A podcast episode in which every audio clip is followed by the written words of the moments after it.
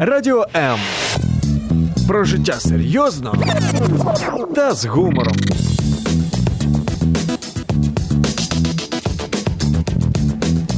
Радіо М.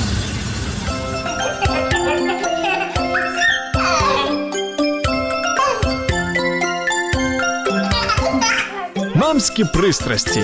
Як не збожеволіти від щастя, яке зветься діти.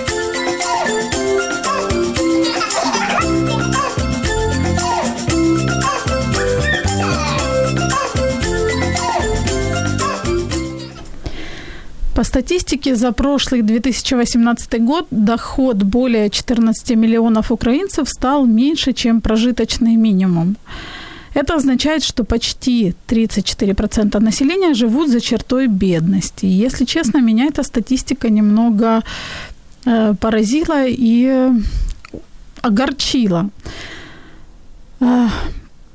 Очень, особенно, мне кажется, вот такие цифры особенно огорчают тех, у кого есть дети, потому что каждому родителю хочется, чтобы его ребенок жил в достатке и имел, конечно же, перспективы в будущем обеспечить себе, себе благополучную, финансово хорошую жизнь.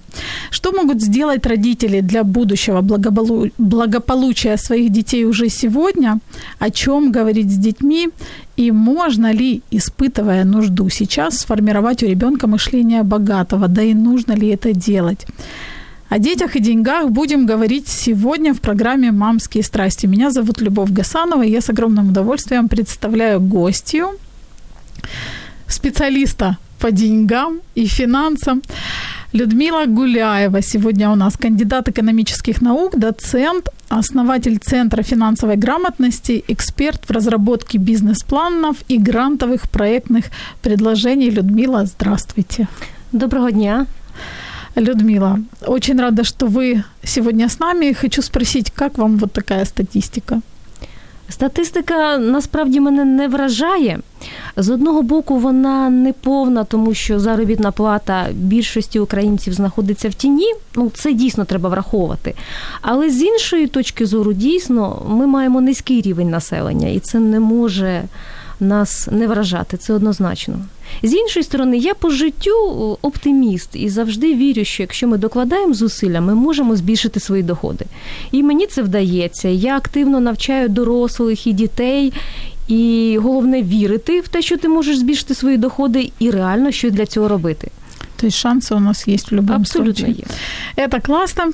Поэтому сегодня будем говорить о деньгах, о тех шансах, которые и возможностях, точнее, которые есть у нас и которые есть у наших детей. Я, конечно же, традиционно приглашаю наших радиослушателей принять активное участие в нашей беседе. Дорогие друзья, я уверена, что у вас есть вопросы, потому что о деньгах всегда есть что спросить и есть о чем поговорить. Поэтому вы можете звонить нам по номеру 0800 30 14 13. Вы можете писать комментарии под стримами на страницах Радио М в Фейсбуке и на странице Любовь Гасанова. Я буду зачитывать, задавать вопросы. Хочу сказать, что у нас сегодня очень много подарков. Так как приближается вообще-то праздник День защиты детей, он будет в субботу, 1 июня. В связи с этим, ну и вообще потому, что мы людям, любим наших радиослушателей, у нас очень много подарков. Сегодня мы разыграем вот такие подарки. Два билета на мюзикл «Ты особливый», который пройдет в Киеве 1 июня в честь праздника. Это яркое, красивое музыкальное шоу о ценности человека, о том, что каждый человек уникален. Э, Шоу будет хорошо посмотреть, в общем-то, детям от 4 и до 104 лет, поэтому спокойно могут идти и мама, и там, и ребенок. Два билета на интерактивный детский спектакль с героями мультсериала «Три кота». Спектакль пройдет в таких городах не только в Киеве, но и в Чернигове, в Харькове, Николаеве, Запорожье, в Днепре и Одессе. Поэтому жители этих городов, вы, конечно же, имеете возможность получить вот эти два билета. Что нужно сделать, я скажу чуточку позже. Еще у нас э, набор красивостей для волос. Это обруч, резиночки, от творческой мастерской «Красуня» и Татьяны Давыденко. Их мы тоже разыграем. Конечно же, от нашего красивого партнера у нас будут подарки от бренда натуральной косметики «Успех» расслабляющий массаж для лица, либо маска для лица. Это уже на выбор того, кто, собственно говоря, получит этот подарок. Еще один подарок – это добрая книга Екатерины Кулик, называется «Папин день» с авторской подписью. И Людмила сегодня пришла тоже с подарком. Это замечательная книга, я так понимаю, для подростков. Написа, написана Бода Шефером. Э, называется «Кіра и таємниця Бублика». Э, насколько я понимаю, это книга о собаке. Так, Но але там ця собака очень... навчає, як бути фінансово грамотним і в такій цікавій оригінальній формі.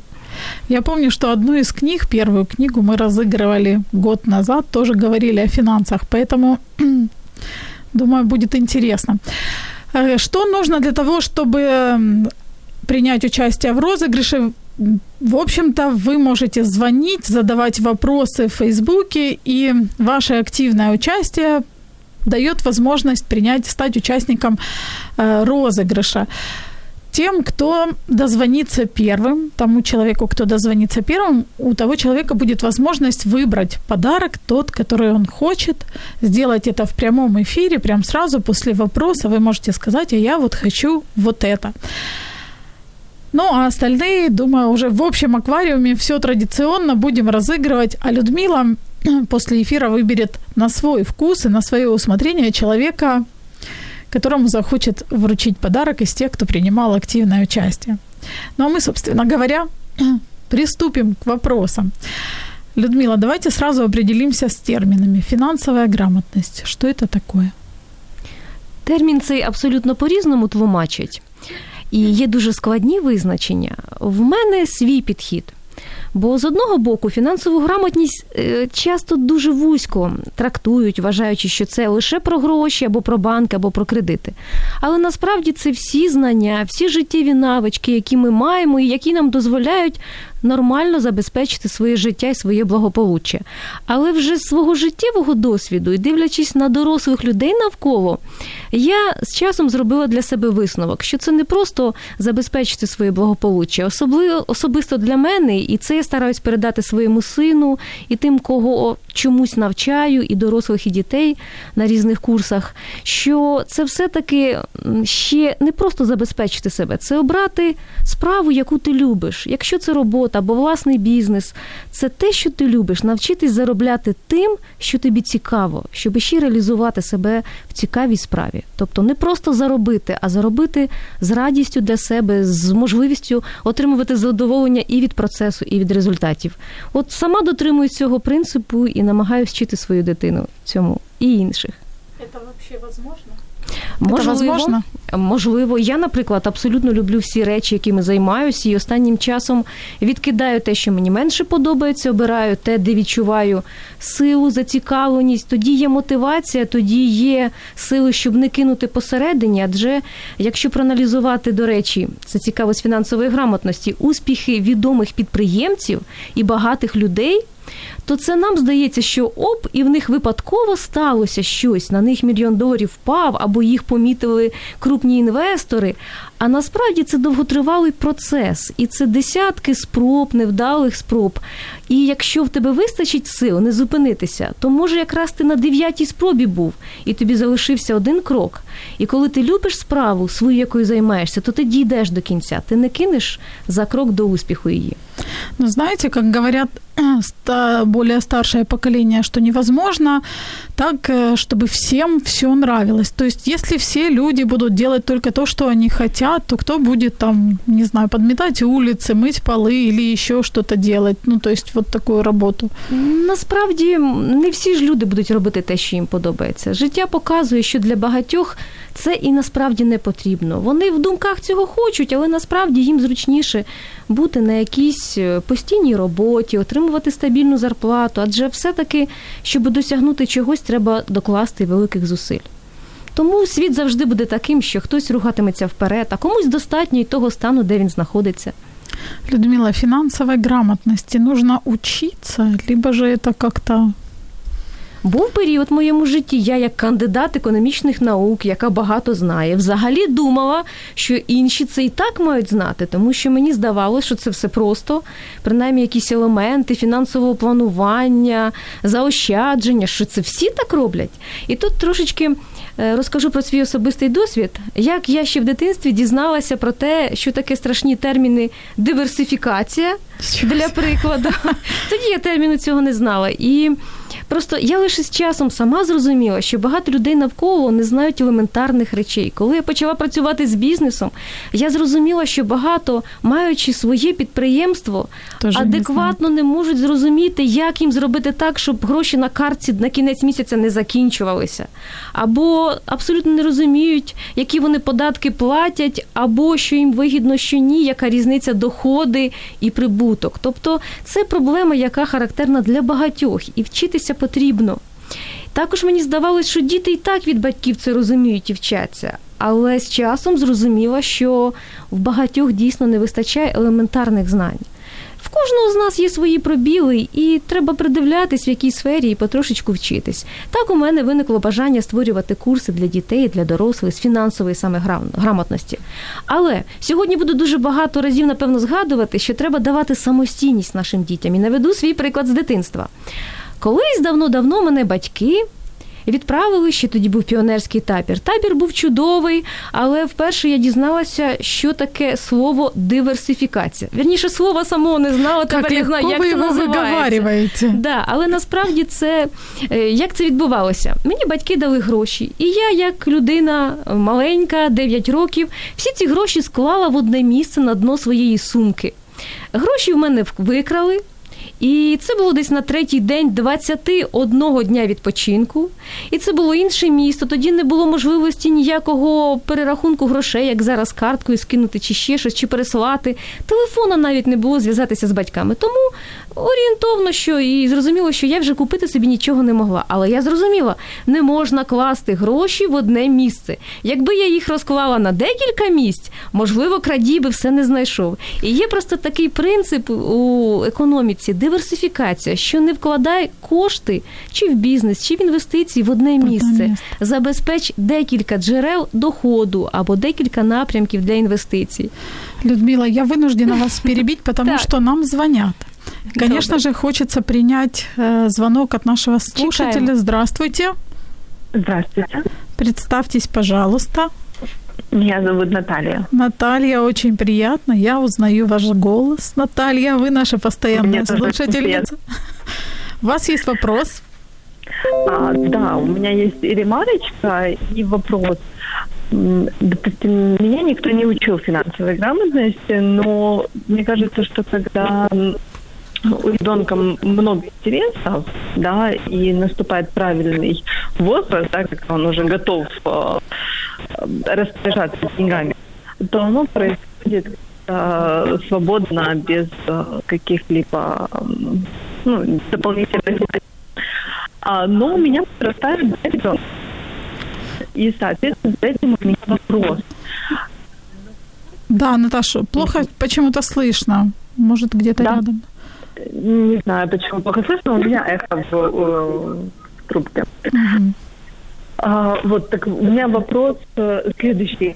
А, сейчас очень многим уже там чуть ли не с первого класса или до первого класса дают деньги угу. родители. Э, не слишком ли это рано и с какого возраста действительно детям нужны деньги? Угу. Да, и детям нужно копить на что-то. Очень... Да, сейчас вот буквально с... У меня есть примеры, когда с пяти лет, четырех с половиной уже есть э, какие-то копилки, и дети на что-то собирают активно. Но четыре года почему-то мне внутренне кажется, что это рано. Вот скажите, пожалуйста. Наташ, спасибо за вопросы. Ну, вы знаете, что у вас есть возможность выбрать подарок. Да, я знаю, что у меня есть возможность, и uh, я, честно говоря, чуть-чуть uh, прослушала. Uh, подарок от гостя, она выбирает сама, кому подарить, или... Да, подарок Людмила выберет после эфира сама. Сама, да. вот, сама. Хорошо, тогда э, я выберу вашу книгу. Хорошо, Наталья. Книга улетит к вам. Спасибо большое. Спасибо за вопрос. Я повторю для радиослушателей, если вдруг кому-то было плохо слышно, Наташа задала два вопроса, два в одном, так сказать. Давать, э, когда нужно давать деньги ребенку, сейчас уже дают э, школьникам, вот буквально сразу. Не рано ли это, когда? И по поводу накапливания денег, что у четырехлетних уже есть даже копилки, не рано ли это? Дякую, дуже якраз запитання актуальні і те, що кожному потрібно, насправді, в кого є діти. Стосовно часу віку, коли треба переходити до кишенькових грошей, тут ще треба розібратися, що як найчастіше мають на увазі під кишеньковими. Е, бо є поняття загальна сума грошей, яку ми даємо дитині. Наприклад, навіть якщо необхідно купити щось, канцтовари, і ми даємо дитині конкретно, ось тобі на ручку гроші, там 10 гривень, піди і купи. Це не вважається кишеньковим, коли ми оплачуємо якісь такі звичайні традиційні е, важливі для дитини речі: проїзд, харчування в школі і так далі. З іншої точки зору, розподіляти це досить важко, тому кожен мама чи тато вони дивляться діляться зі свого досвіду, зі своєї дитини. Однозначно, що все-таки кишенькові це те, що на власний розсуд дитина може потратити. Ну, наприклад, я даю своїй дитині на харчування, наприклад, 20 гривень, ну вже правда, це шостий клас, на транспортні витрати. Це зрозуміло, що не є його кишенькові в тому плані, що вони цільового спрямування, він то ними розпоряджається. І це також наука і навчання, бо він може їх десь прогуляти, наприклад, а потім йому не буде чим доїхати додому. І такі бувають ситуації в житті житті.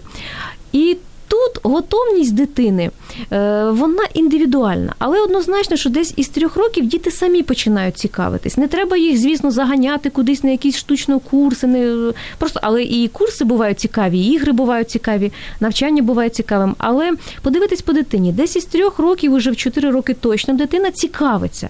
А що це за гроші? Починає розвиватися цінники, допомагати мамі покупки здійснювати. Ну, це всі ігри в магазини да. теж. І це нормально, що дитина цікавиться і нас запитує. І тут, як ми бачимо, що є зацікавленість уже, вона цікавиться, де гроші заробляють. Мама, а чому в тебе нема грошей? А чого ти не можеш мені купити? Або купи мені, будь ласка, щось. Ми вже зобов'язані щось дитині пояснити. Бо якщо ми будемо ігнорувати, то дитина ну просто зробить вигляд, що їй не цікаво. Але насправді вона зрозуміє, що ця тема, напевно, або закрита, або якась нецікава, чи неприємна, чи навіть неважлива. Тому Дивимося по дитині, десь двох-трьох років вже є інтерес. Я, наприклад, за те, щоб робити копілочку, скарбничку, але це не та скарбничка, де мета назбирати багато грошей. Поки дитина маленька, от ми, наприклад, своїм сином, він не хотів вивчати букви, не подобались вони. Ми грали в таку гру, е, розкладали такі величезні пазли з буквами на полу і грали в службу таксі. І монетки використовували. Єдине, що ми тоді не розглядали, то 25 копійок, 50 копійок. Задача була в іншому: вчитися рахувати елементарно, одна монетка, дві монетки. І питання грошей воно саме виникало. Ось на букві А стоїть пасажир, матуся з дитиною, їй терміново треба таксі. А таксі де? А таксі зараз на букві С, там С. І відповідно мій син бере машинку і мужньо їде з однієї букви в іншу. А я граю роль, наприклад, е, пасажира, маючи якусь там іграшку, яку ми садимо, там, або буває машинка маленька, і при цьому я розраховуюся з ним якоюсь копієчкою. Це процес робить більш цікавішим, і дитина якось сама по собі вже просто розуміє, що за кожну послугу є певні витрати і певна вартість. Потім ми згадали, що закінчився бензин, от поїхали, Тож, купимо, заправимося. Тобто це не обов'язково якійсь такій грубій складній формі, але ми потрошку спочатку рахуємо, роздивляємося монетки, розкладаємо на кубки по десятку, арифметика, звичайна, в нас пропрацьовується, і потрошку знайомимось з грошима. Е, ми, наприклад, з сином своїм робили так, що він був ще маленький, і ми просто щодня кидали одну-дві монетки, яка залишалася здача, наприклад, з магазину, і дивилися е, за певний час, скільки ми назбираємо. І потім разом рахували. Він ще був іноді малий, не міг сам порахувати. Звісно, він просто на кубки розкладав або розкладав монети за номіналом. Ось 5, ось це так виглядає 5, а ось 25. І так потрошку ми призвичаємо, граємо в різні ігри. Крім того, ми любили магазин, це всі діти люблять магазин. Ага. Ясно, що цінники писали, розвішували, грали в рольові ігри, ти щось купуєш, ціну, ага, а чого це молоко дешевше, а щось треба дорожче. І це так потрошку автоматично вже формує розуміння звичайних речей. А стосовно того, щоб збирати на ціль, мені подобається, коли в копілочку ми потрошку збираємо і тоді дивимося. От ми назбирали за такий-то період 50 гривень. А що ми можемо на це купити? Давай подумаємо, разом сплануємо. Ага, хочу автомобіль, якийсь там чудовий, він коштує тисячу гривень. Ну, бачиш, не вистачає. Тут як це подати дитині? З якого возраста можна рекомендуєте? От уже давати гроші, от уже самі збирати вже конкретно на цілі. Ну, по-перше, дитини ще не буде таких грошей, що збирати. Хоча є проблема, що зараз стало модно дарувати гроші. І буває часто так, що ви не бачите, прийшли якісь гості, одразу вашій дитині вручили там 100 чи 200 гривень, і дитини хоп, і вже з'являються гроші. Тобто тут ще такий процес, який ми батьки контролюємо, але автоматично наших дітей за нас вже в грошову сферу втягують. Тому тут треба дивитись по дитині, поки в нього немає кишенькових, збирання все-таки не буде таким актуальним, тому що це просто або ми туди дамо гроші, або йому подарують на день народження. Проте я, наприклад, з дитинства свого сина привчала, що йому дарували на день народження гроші, хочеш не хочеш, такі явища стаються, то й ми з ним обговорювали. Ти можеш купити зараз дрібний подаруночок, а хочеш, давай позбираємо. mm Якщо ти їх збережеш, я тобі додам, ми купимо щось серйозне. Так ми купили велосипед, наприклад, за 5 тисяч гривень, це було досить давно. А в тому плані, що він зацікавився, і я ще його так змотивувала, що давай ти ще ці гроші потримаєш, буде в тебе ще, можливо, на новий рік тебе хтось привітає. Там тому, що також ну я знала, що такі подарунки будуть. Тут хочеш ти не хочеш, але вони відбуваються іноді без без нашого, як то кажуть, побажання. І він збирав ці гроші, і потім я додала ту суму, якої не вистачало, і дуже пишався тим, що купив сам велосипед. Е, тобто, дивіться, до школи ще як таких кишенькових грошей постійних, які систематично видають видаються, е, немає. Але коли дитина йде в школу, для більшості постає питання харчування. Не в усіх школах воно е, так організовано, що дітей разом е, зібрали, погодували. Зараз правда Конечно. безкоштовне в молодшій школі, але однозначно, незважаючи на те, що в Києві, наприклад, безкоштовне харчування для молодших класів, все одно хочеться купити то води, то ще щось. І починається питання, що в інших дітей є гроші. Багато батьків. Е, на мою думку, це негарна позиція. Дають і 500 гривень, і 300 дитині, бо нема здачі там, чи нема дрібних. І в класі часто виникає серйозна проблема, тому що у Васі є 500 гривень, і він накупив стільки всього, а в мене нічого немає. На мою думку, вже коли дитина пішла в школу, необхідно давати кишенькові. Скільки тут треба подивитись на дитину? Тому що якщо він сам оплачує якийсь проїзд або є якісь витрати, на жаль, батьки часто зайняті, і дійсно є ситуація, що дитині треба чи під'їхати, чи щось сталося, треба терміново якісь гроші. Я, наприклад, з першого класу вже видаю дитині кишенькові. Єдине, як часто це видавати, тому що можна видавати на місяць, але я би рекомендувала це вже більше для підлітків, бо особливо малим це дуже складно. Все-таки на день, потім переходити на тиждень. Але кожна дитина індивідуальна. І тут треба проговорювати, на що можна тратити. Тут ну, треба спілкування, треба спілкування з дитиною. А вже підлітки тут обов'язково треба. О карманных деньгах у меня припасен для вас вопросик. Я его задам буквально сразу после маленькой паузы. Оставайтесь с нами. Радіо М. Почуй можливість.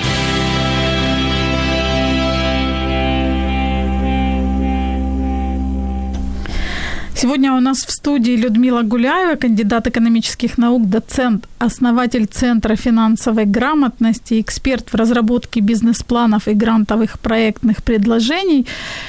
Хотела задать вопрос по поводу карманных денег, но у нас есть звоночек, и, конечно же, с огромным удовольствием мы его примем. Добрый день. Добрый день. Вы в эфире но почему-то мы вас не слышим. Очевидно, звоночек сорвался. Хотели принять, но э, не получилось. Друзья, вы можете звонить нам по номеру 0800 30 14 13, либо же писать ваши комментарии, ваши вопросы под стримом на странице Радио М в Фейсбуке, либо же на странице Любовь Гасанова. Я с удовольствием зачитаю Людмиле И для активных у нас есть подарки, о них я уже говорила, и чуть позже еще раз напомню, что это за подарки. По поводу карманных денег. Не могу задать вопрос, хочу все-таки, чтобы радиослушатель дозвонился. Здравствуйте. Здравствуйте. Что-то у нас, что-то у нас не получается принять звонок.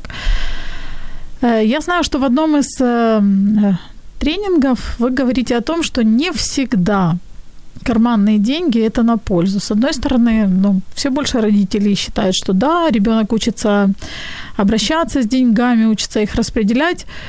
Ви говорите, що не всегда это возможно. Это так? В яких случаях? Так, і зараз обґрунтую свою думку. З одного боку, як і ходити навчитися, чи читати навчитися, чи рахувати, так і з фінансовою грамотністю. Ти повинен уже мати певний досвід, якщо хочеш чогось досягнути в житті. І це вже мною опробовано просто під час навчання і дорослих студентів, бо я ще є доцент в академії праці соціальних відносин і туризму, і тому величезний досвід просто вже аудиторії дорослої різного віку. І часто люди дорослі мають величезні пробіли. Тобто в дитинстві їх цьому не навчали. Людмила, і... після ще раз попитка у нас радіослушателів. Добренько, добренько, з Добрий день. Добрый день. Очень хочу к вам дозвониться. Очень хочу задать вопрос. У вас получилось. Как вас зовут? Здравствуйте, меня зовут Ирина. Здравствуйте, Людмила. Здравствуйте, Люба. Очень приятно. Это у меня шестилетка. Так. Есть у него копилка, и все денежки, которые ему дарят, он туда складывает и говорит, что собирает на дом. Так. Есть большая мечта купить большой дом и не тратить. Уговариваем потратить. Купи себе конструктор, купи себе книжку. Не хочет, собирает на дом. Я понимаю, что как бы цель, ну, очень далекая. И он их, ну, там, время от времени пересчитывает. Вот как его переинвестировать? Или пусть себе складывает, складывает дальше? Или э, все-таки сказать, давай вот там родители с домом разбираются, а ты уже там на свои больше мелочи какие-то более приятные и более реальные. Очень классный вопрос и такой достаточно четкий и практичный. Ирина, за вашу настойчивость э, хочу дать вам возможность выбрать подарок для себя и для ребенка. Э, честно послушала варианты, поэтому... Я с удовольствием ага. повторю. У нас есть два билета на мюзикл «Ты особливый», есть два билета на интерактивный спектакль «Три кота», набор красивостей для волос, но это, в общем-то, для девочек, думаю, вашему мальчишке не очень там пригодится в хозяйстве. Расслабляющий массаж для лица или маска для лица от бренда натуральной косметики «Успех» Э, там первые варианты или мюзикл, это все в Киеве, правильно? Да, в Киеве. Да, вот там первые два варианта на билеты. На два білета на мюзикл ти особливий. Правильно? Це дитячі чи дорослі? От 4 до 104 лет. Как чудесно. Для а всей семьи. Да. Три кота, ну, он больше вот с трех, наверное, до пяти, вот так. А, значит, ты особливый. Добренько. Хорошо. Спасибо, Спасибо. за звоночек. И сейчас услышим ответ. Дякую, дуже гарне запитання. Я б на місці мами не збивала дитину з своєї такої великої мети, але потрошку б знайомила з тим, скільки коштує будинок. Наприклад, можна подивитися через інтернет, які є будинки, який би ти хотів, і звернути увагу на ціну, щоб дитина для себе потрошку розуміла, що, наприклад, будинок коштує 100 тисяч, там умовно, там чи там мільйон гривень, дивлячись, що він хоче, а в нього є невеличка сума. І просто обговорювати ці ситуації, що треба ще довго збирати, але ти виростеш підеш працювати, чи будеш мати свій бізнес, і ти зможеш тоді накопичити цю суму і придбати будинок. Ось ми, наприклад, з татом з мамою купили там чи квартиру, або наші бабусі і дідусь змогли це зробити, і ти зможеш. Тобто, так, щоб не дуже у дитини було розчарування. Е, бо якщо ми скажемо, та що там у тебе тисяча гривень чи 500, а будинок коштує мільйон, буде страшний такий стрес життєвий. А так потрошку, щоб він для себе усвідомлював вже поняття ціни, вартості і який час йому необхідно буде збирати кошти. Ну, а вот эти деньги, которые сейчас уже ребенок собирает, Ну, их вже э, він збирає рекомендуете? він з часом. Ми ж за нього потратити не можемо. Тому Ну, якщо він буде конечно, приймати так. рішення далі збирати, хай збирає. Можливо, з часом він змінить свою думку, почекати. У мого, до речі, сина був такий період, коли ми купили велосипед, але навіть був період і негативного досвіду, коли ми так накопичували на дорогу річ, і він потім почув, що треба долари євро купувати, попросив купити йому долари на його гроші. І був, до речі, негативний досвід, який, їхавши на море, він вирішив переховати свої гроші. На жаль, ми ще досі не можемо знайти те чарівне місце, де він їх переховав.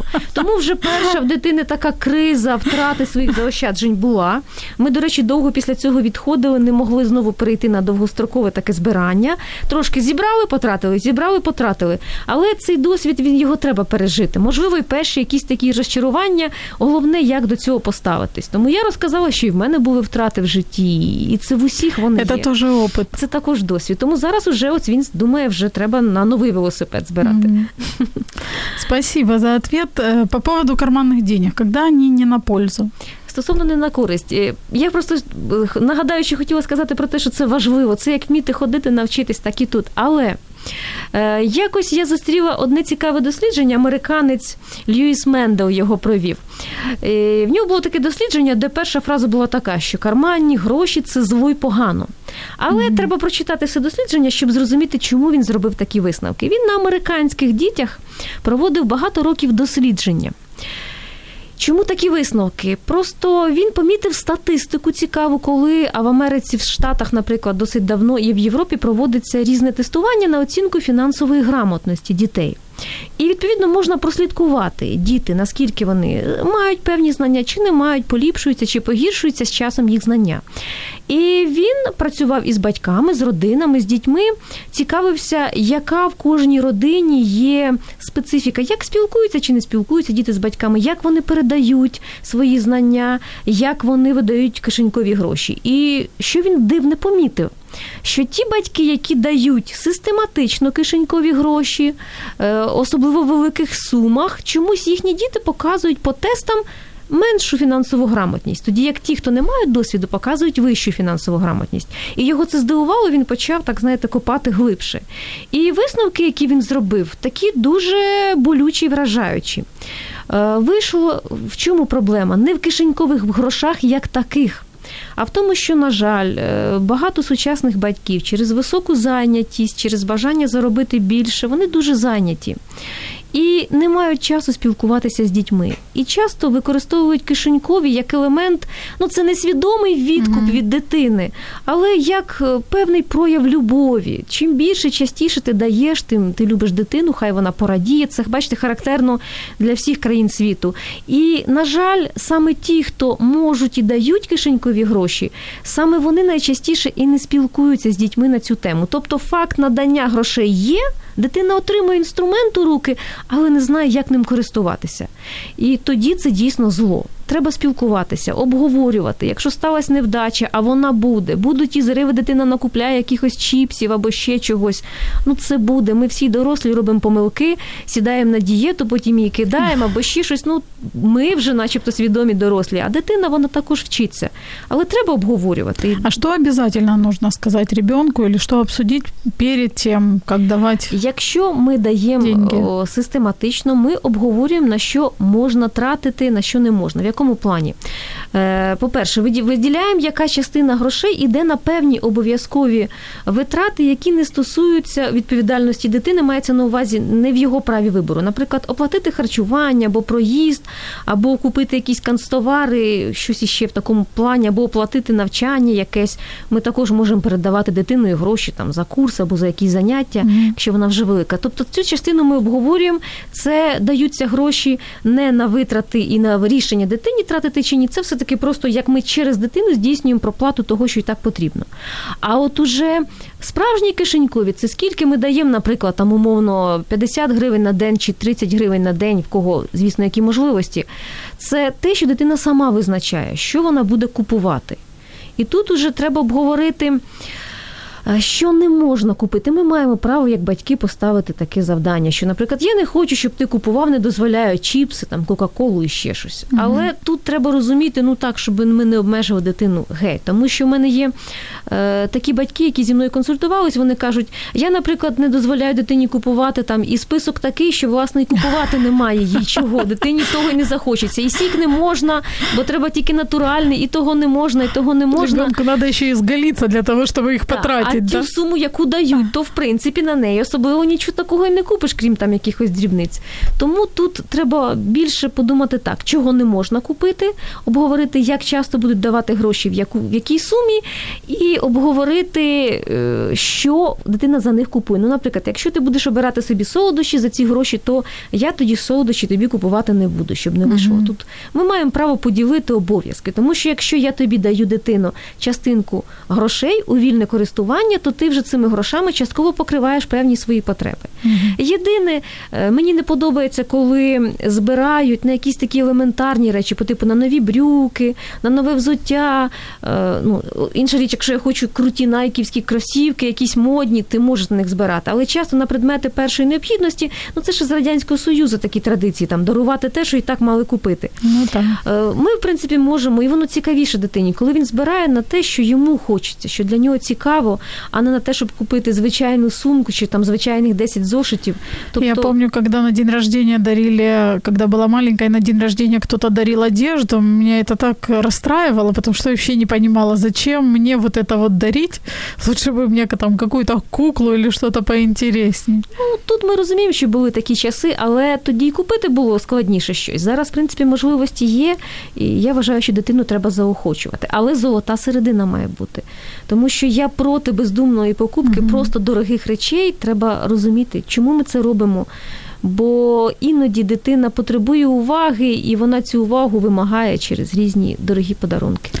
У нас є коментарі і вопрос від нашої радіослушательниці Олександри. Дуже цікава тема. Я придержуюся думки, що якщо дитину не привчати до грошей, фінансової грамотності, а навпаки, постійно говорити, що гроші це бруд, типу не бери, бо вони брудні, не трогай, бо е, пірвеш, е, то у дитини формується негативний негативна думка до фінансів. В майбутньому це виливається тим, що коли дитина виростає, то півсвідомо позбувається грошей, витрачаючи їх на будь-що, е, е, аби не тримати в руках. Тобто така собі своєрідна програма і бідності. Чи дійсно є такий факт? Фактори явища. Погоджуюсь абсолютно. Тут вірна позиція мами, яка про це пише.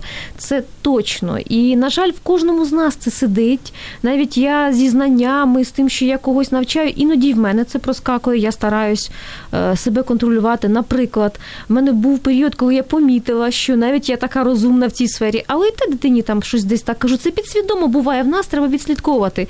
Е, та ми не можемо собі це дозволити. Я собі думаю, та що з якого дива я таке кажу? Я ж таке ніколи не кажу. Тому треба говорити, що зараз ми не можемо це купити, але давай подумаємо в майбутньому, як це можна. Або я з дитиною кажу, що бачиш, я стараюся, ось в мене будуть нові доходи, я зараз там нові проекти розпочинаю, щоб збільшити доходи. Можливо, ми тоді зможемо це купити. Але це дуже правильно підказує наша слухачка, і це треба відслідковувати. Гроші це не зло, це ресурс. І, звісно, я дотримуюся в житті таких соціальних цілей, багато роблю речей безкоштовно, багато допомагаю іншим людям. Але це не говорить про те, що не потрібні гроші. Якщо в мене є мільйон гривень, я можу більше і якісніше допомогти комусь, ніж просто своїми силами. Тому, якщо є гроші, це чудовий ресурс, їх треба вміти заробляти, до них рухатись. Але є ще і інша така штука, про яку ми стереотип, який ми допускаємо в житті. Наприклад, говорять, що так, гроші це не важливо. Це також неправ, невірна установка, бо не важливо, то вони легко прийшли, легко пішли. Все-таки треба розуміти, що це цінність, яку треба вміти і заробляти, і витрачати з користю для себе. Чого нельзя или не стоит родителям говорити дітям о деньгах? Ну, от перше, це те, що гроші це зло. Друге, так само знецінювати їх, що вони mm-hmm. неважливі, неважливо. І дуже часто ми говоримо, що бізнес це зло, політика це зло, всі, хто багаті, накрали, забрали і так далі. Навіть якщо це відбувається в суспільстві, то ми ж формуємо у дитини розуміння, як можна заробити гроші.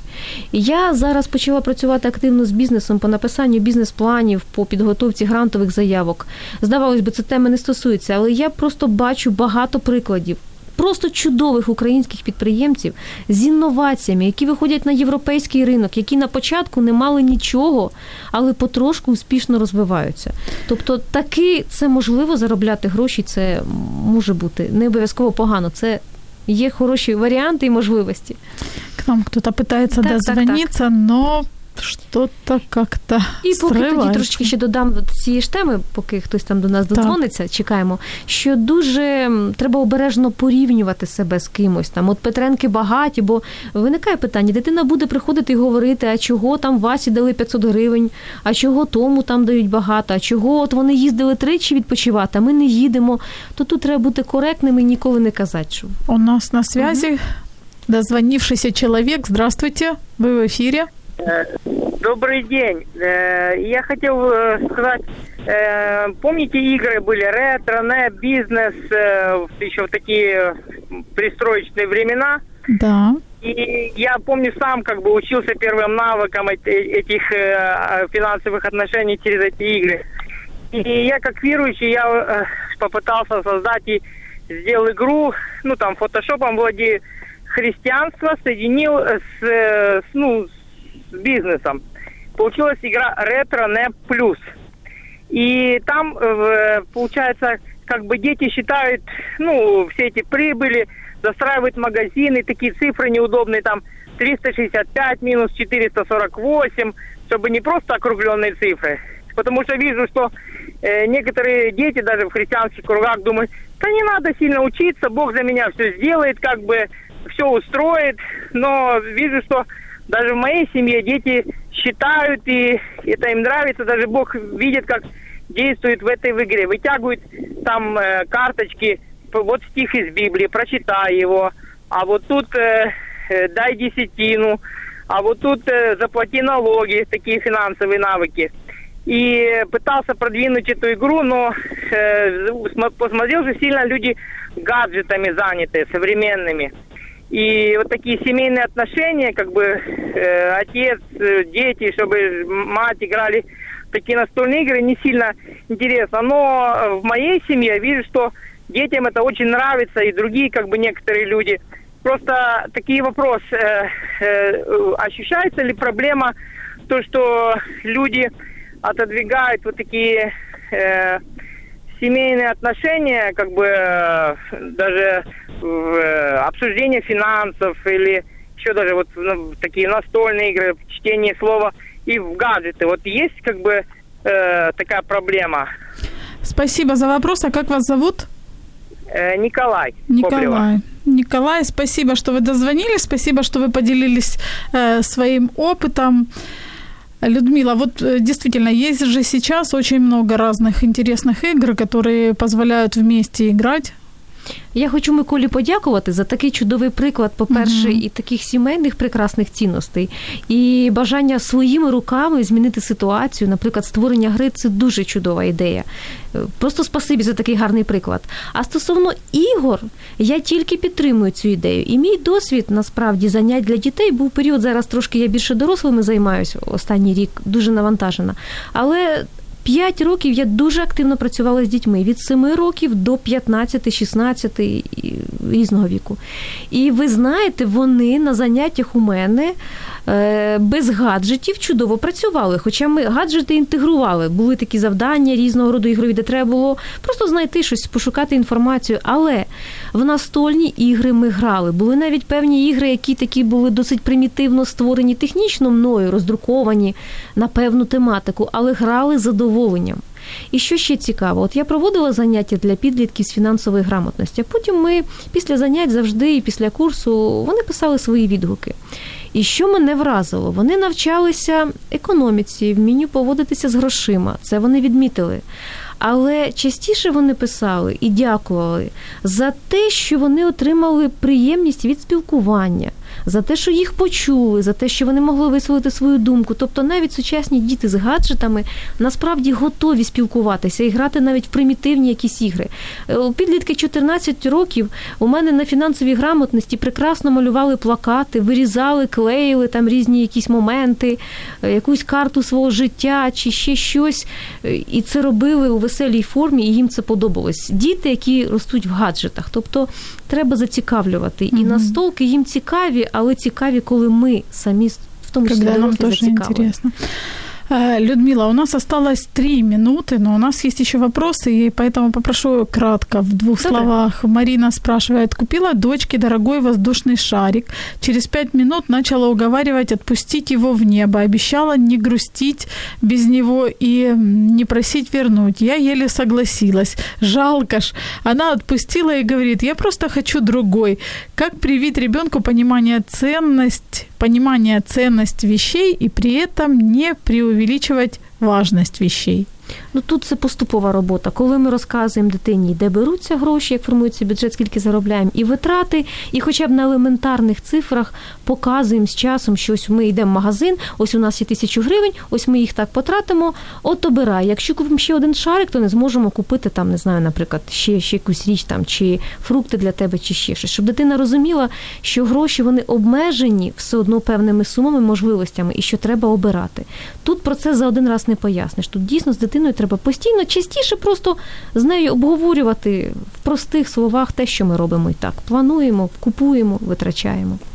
Наталья спрашивает, э, спасибо за очень интересную тему. Подскажите, пожалуйста, как взрослым научиться накапливать, собирать деньги? Постоянно, как сквозь пальцы, сколько не пытаюсь собрать на что-то, обязательно через небольшое время их потрачу не на то, на что планировала.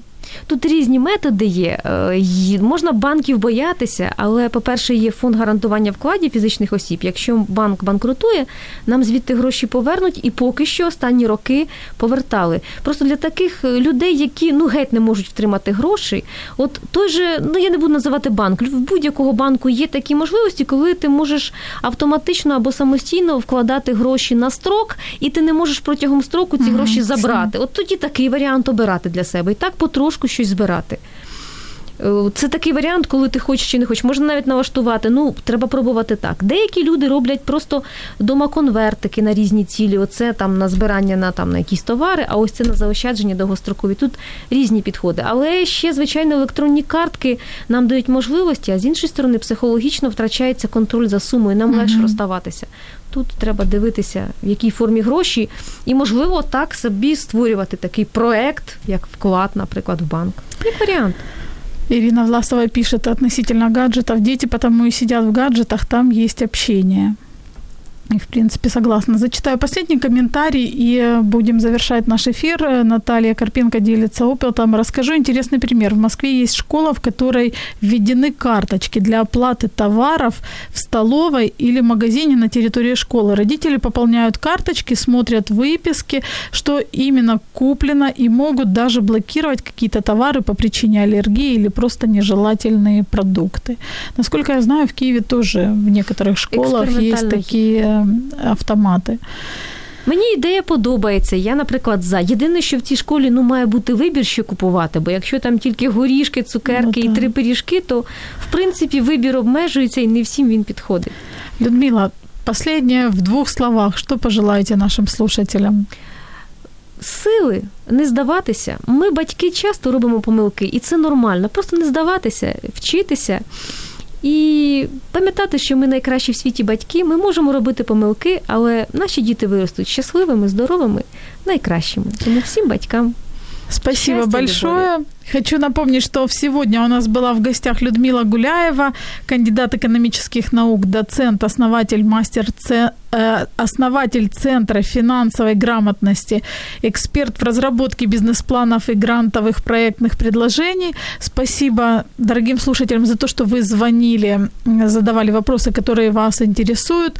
После эфира мы разыграем подарки. Вы можете увидеть розыгрыш на странице Радио М в Фейсбуке и на на странице Любовь Гасанова и узнаете, в общем-то, как можно будет получить подарки. В розыгрыше примут участие и Николай, который к нам успел дозвониться, и радиослушатели, которые написали комментарии. И, конечно же, после эфира Людмила вот в этом стриме расскажет, кого она выбрала, кому подарит книгу, которую она принесла для подростков э, э, Бода Шефера, Кіра і таємниця Бублика. Дякую за чудовий ефір. Мы услышимся в следующий четверг по финансовой грамотности. Я думаю, что мы еще не раз встретимся с Людмилой, потому что уж очень интересно и вопросов осталось много. Всего доброго и всяческих благ. Пока-пока.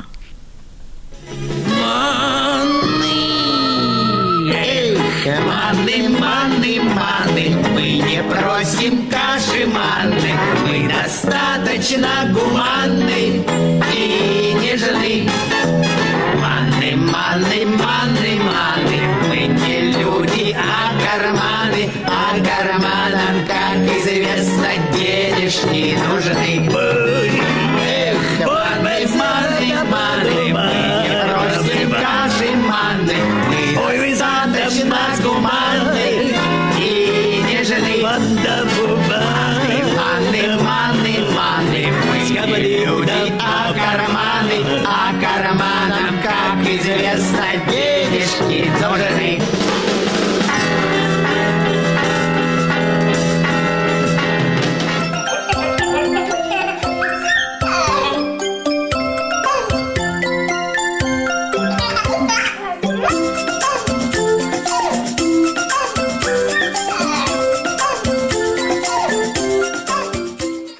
Якщо вас зацікавила тема передачі або у вас виникло запитання до гостя, пишіть нам radio.m.ua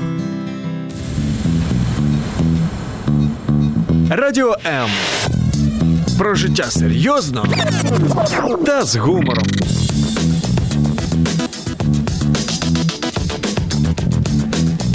Радіо М.